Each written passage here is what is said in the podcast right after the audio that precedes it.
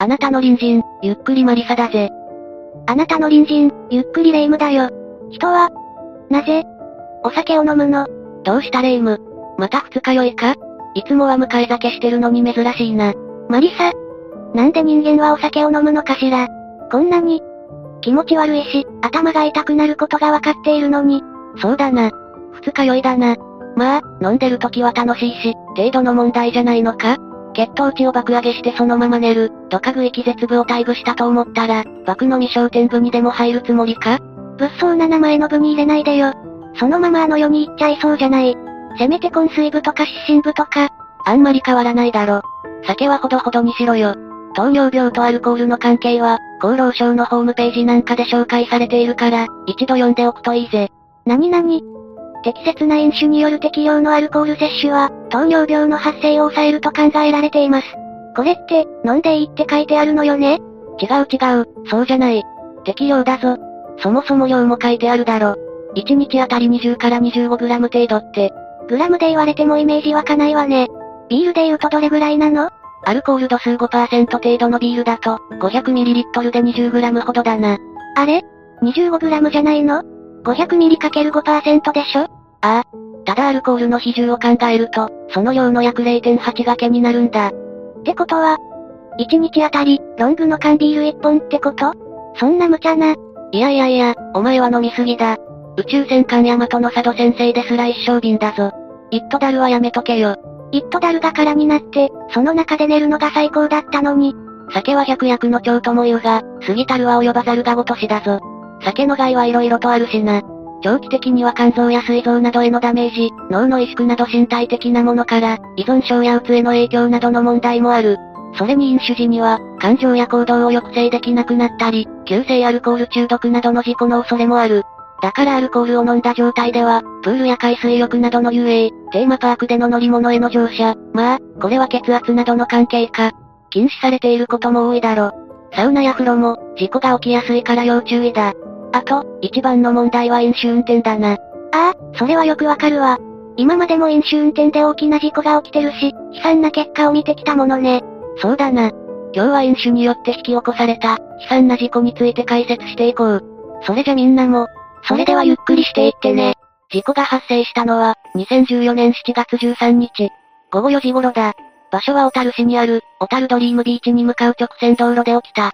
この小樽ドリームビーチは、海岸線が約1キロの海岸で、近郊の家族連れや若者が集まる場所だ。最寄りの駅は、JR 函館線の星沖駅。ここからは徒歩で約40分ほどだ。ちょっと距離があるわね。ってことは、ああ、7対3の割合で、車での海水浴客が多いそうだ。そしてこの指導は、駅から海水浴ができるビーチに向かう道路で、30キロ制限となっている。若干幅員が狭く、5メートルほどだ。歩行者も使う道路だが、見通しも良く、事故が起きるような場所ではなかった。なのに事故が起きてしまったのねそうなんだ。被害に遭ったのは、海水浴帰りの女性4人。この事故で3人が帰らぬ人となり、1人は重傷を負ったんだ。ええ3人も亡くなったの？見通しのいい道路で、制限速度も30キロなんでしょ？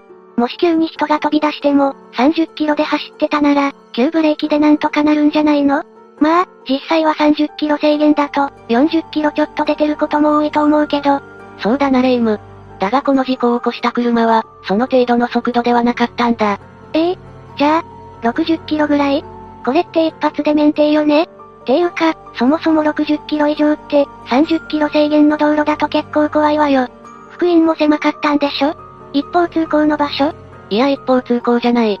しかもこの車の運転手は、100キロもの速度で車を走らせていたという話もあるんだ。いやいやいや、100キロって、怖すぎるっていうか、無謀でしょ。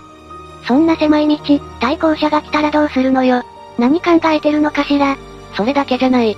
事故の原因は、運転手に大きな問題があったんだ。この事故を起こしていた男の名は、海津正秀。男はコンビニにタバコを買いに、車を走らせていた。そしてその途中、駅に向かって帰る途中の女性4人を、四輪駆動車で跳ね飛ばしてしまう。しかもこの男はその後、驚くべき行動に出るんだ。驚くべき行動？この男は女性を引いた後、そのままコンビニに行き、タバコを購入するんだ。跳ね飛ばした女性たちを助けることなくな。え？えちょ、ちょっと。どういうことなの？意味がわからないわ。4人も人を跳ねて、気づかないわけないわよね。そのままコンビニに行くって、ちょっとどういうこと？正気を疑うわね。常軌を逸してるわよ。本当にどういうことなの？このカイズという男はコンビニでタバコを買った後、友人に電話をかけ、こう言ったそうだ。事故ってしまった。しかも何人かを引いた。どうしよう。電話に出た友人とのやりとりは、次のようなものだったようだ。車はどうなってる？これに対しカイズは、前が凹んでいる。と答えた。すると友人は、警察に電話するんだ。お前も現場にいろ。逃げれないぞ。と伝えた。車はどうなってる？じゃないわよ。被害者についての会話はなかったの？どうだろうな。少なくともこの電話の後、カイズは警察に通報し、駆けつけた警察官に逮捕されている。友人から逃げられないぞと言われ、関連したのかもしれないな。それにしても、逃げられるなら逃げるつもりだったのかしら。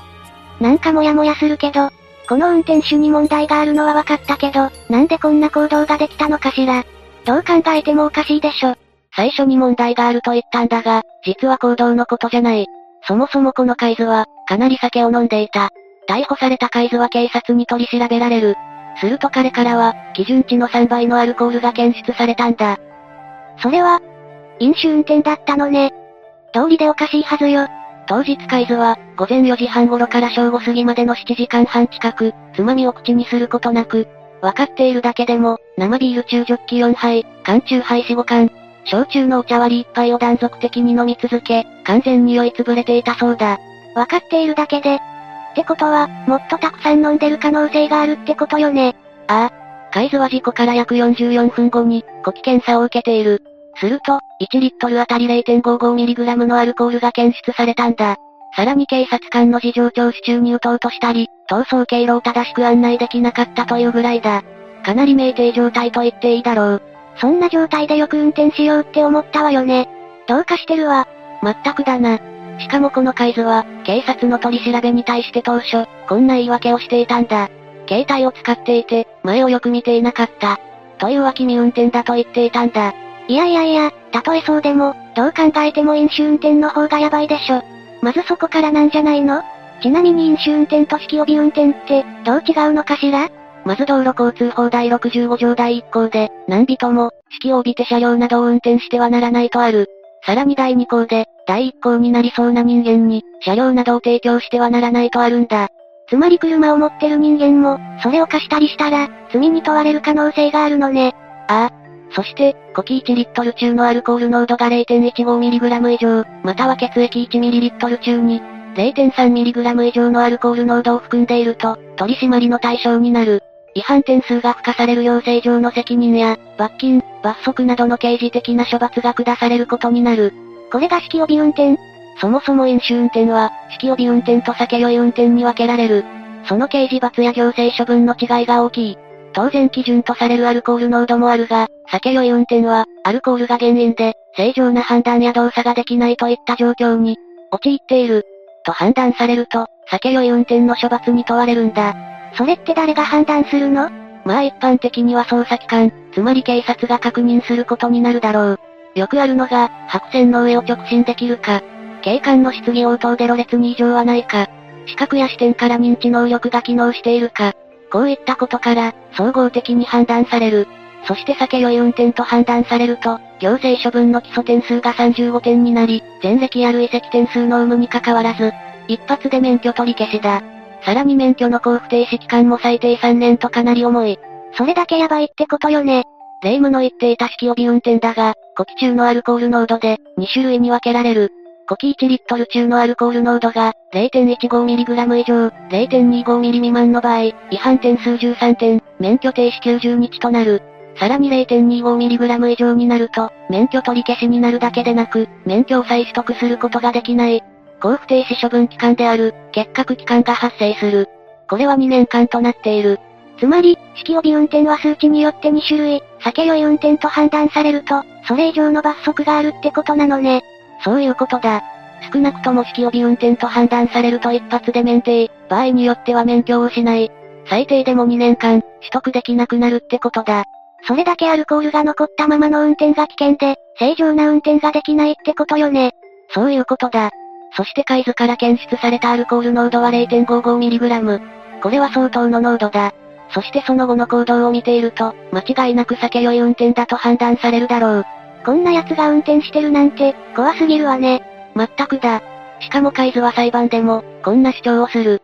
事件の原因は酒の影響によるものではなく、単にスマホを見ていたは君が原因。と主張したんだ。ちょ、ちょ、ちょ。何言ってるの？どう考えてもそんなわけないでしょ。そんな話通らないわよ。俺もそう思う。だが、当初札幌地検は、過失運転致丸傷罪で起訴することになる。え？えこれって危険運転致丸傷罪じゃないの？どう考えてもおかしいでしょ。ああ。当然遺族もそう考えた。そして訴因について変更するよう、検察に訴えるんだ。遺族は署名活動を開始し、署名は最終的には約7万8000人に上った。これは、飲酒運転事故に対する市民の関心の高さ、こんな危険な運転は厳しく罰するべきだとする感覚が、現れたんだろうな。そりゃそうよね。こんなことをする人間がいる限り、安全で安心して暮らすことなんてできないもの。そしてこの署名活動の結果、危険運転致丸傷罪に訴因が変更され、裁判が開始されることになる。カイズは裁判で、酒が残っていなくても、今回の事故を起こしていた。と述べ、あくまでアルコールの影響を否定する。そして事故の原因は、スマホ使用による脇見運転だと主張するんだ。こいつ、全く反省していないじゃない。そう思うよな。裁判は2015年6月29日、裁判員裁判の初公判が開かれる。7月9日、裁判長は検察の休憩通り、懲役22年の実刑判決を言い渡す。ってことは、遺族の思いが通じたのね。そうだな。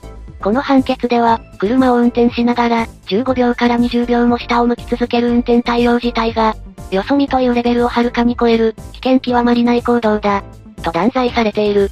つまり、アルコールの影響で正常な判断ができなかった、そう言っていると言っていいだろう。さらにこうも言っている。被告は、普段もスマホを操作しながら運転することがあった。とも述べている。仮に被告が今も普段のよそ見と同じと考えているなら、運転とは名ばかりの行為を運転というに等しく、常軌を逸しているとな。裁判所である意味、行かれてるって言われてるってことよね。これは控訴しても無駄じゃない？まあそうだな。だがカイズは控訴する。そして最高裁まで争うことになったんだ。往生際が悪いわね。どう考えても3人もの命を奪って、ほんと、丸人材じゃないのがおかしいわよ。そうだな。そういった意見もネット上にはある。だが残念ながら、今の法律ではこれが精一杯だ。そして最高裁の判断が下される。その判断は、当然棄却よね棄却。22年で確定よ。霊夢の希望通りというか、まあその通り、懲役22年が確定しているぜ。事件からおよそ3年後に、ようやく裁判が終わることになったんだ。22年でも短いぐらいよ。亡くなった人たちは、もう年を取ることもできないのよ。そうだな。失われた命は戻らない。この男の軽挙であまりにも大きく、悲しい結果が生まれてしまったんだからな。今回の事故は、危険運転致丸傷罪が適用されたが、この法律は2001年12月25日施行だ。この法律の制定にあたっても、飲酒運転が関係している。あ、もしかして、そうだ。東名高速道で飲酒運転のトラックが、女児二人を丸棒させた。1999年の、東名高速飲酒運転事故などをきっかけに、2001年に制定されたんだ。その後改正され、2020年時点の法定刑は、1年以上の有期懲役となっている。最長で懲役20年、過重で30年にもなるんだ。無期懲役があってもいいように思うけど、無免許で飲酒運転とかの事故もあるでしょ？まあそうだな。それに、いつになっても飲酒運転はなくならない。ちなみにこの事件の後、2015年6月6日の深夜にも、飲酒運転による悲惨な事故が起きている。これも同じ北海道の事故だ。砂川市、一家5人丸小事故として知られている事故だ。前にマリサが解説してくれたやつね。あれもひどい事故だったわ。あんな奴に免許持たせちゃダメよね。それにこの法律には、まだまだ問題とされている部分もある。適用要件の、進行制御困難な高速度、この判断が難しいという問題だ。制限速度の2倍で走っていても、直線道路だと適用できないなど、検察の判断も定まっていない。また無免許でも、適用されない事例もあるんだ。無免許って時点で、適用していいんじゃない？いや、常習的に無免許で運転していたことで、運転技能があったと判断された事故もあるんだぜ。亀岡暴走事故などは有名な事故だ。居眠りで無免許、10人が跳ねられ、3人が亡くなったひどい事故だ。この事件でも、起訴内容が過失致丸だったことで遺族は納得できず、署名活動を行った。なんと21万人もの署名を京都地検に提出したんだが、危険運転致丸商材では起訴されなかったんだ。おかしいわよね。法律がおかしいのか、運用がおかしいのかどっちなのかしら。施行されて20年以上経ったわけだが、まだまだ最高の余地はあると言えるだろうな。大切な人を失った遺族にとっては、絶対に許せないわよね。しかも飲酒運転や無免許運転なんて、明らかに恋じゃない。丸いに近いものがあると思うわ。そうだな。こういったことに対しての抑止力として、きちんと機能してほしいと思うぜ。だがこういった事故を見て、気をつけないとと思う人間は、そもそも飲酒運転なんかしない。順法精神や倫理観の欠如、さらには思考能力が低い、想像力が低いなど、法律の抑止効果は限定的だ。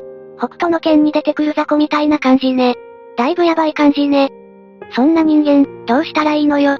周りの人間の抑止効果や、そういった状況にならないような対策も必要だろうな。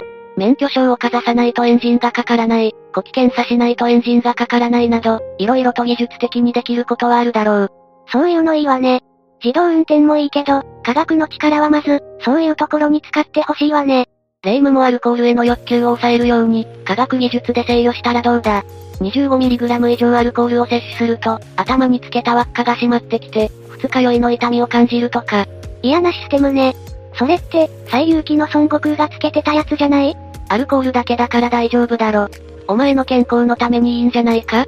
いやいやいや、気持ちよく飲んでるのに、突然頭が痛くなるなんて最悪じゃない。それに二日酔いになることが分かってても、お酒飲むんだから抑止効果は限定的ね。つまり霊夢の思考は、飲酒運転する人間と同じ部分があるってことだな。同じにしないで。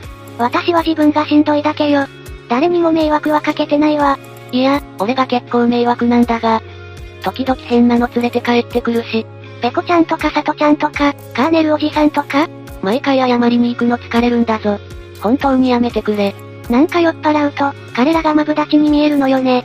もう飲めないやつ。いねえよなーって叫ぶと、いねえよなーって言ってくれるし。幻覚も見てるじゃないか。かなり重症だな。みんなの近くにも、こんなアル中寸前、いや、アル中の隣人がいるかもしれない。いやいや、アル中なわけないでしょ。アルコール漬けよ。次回まで、霊夢が元気でいることを祈っていてくれ。それじゃ、次回も私たちの隣人として、ゆっくりしていってね。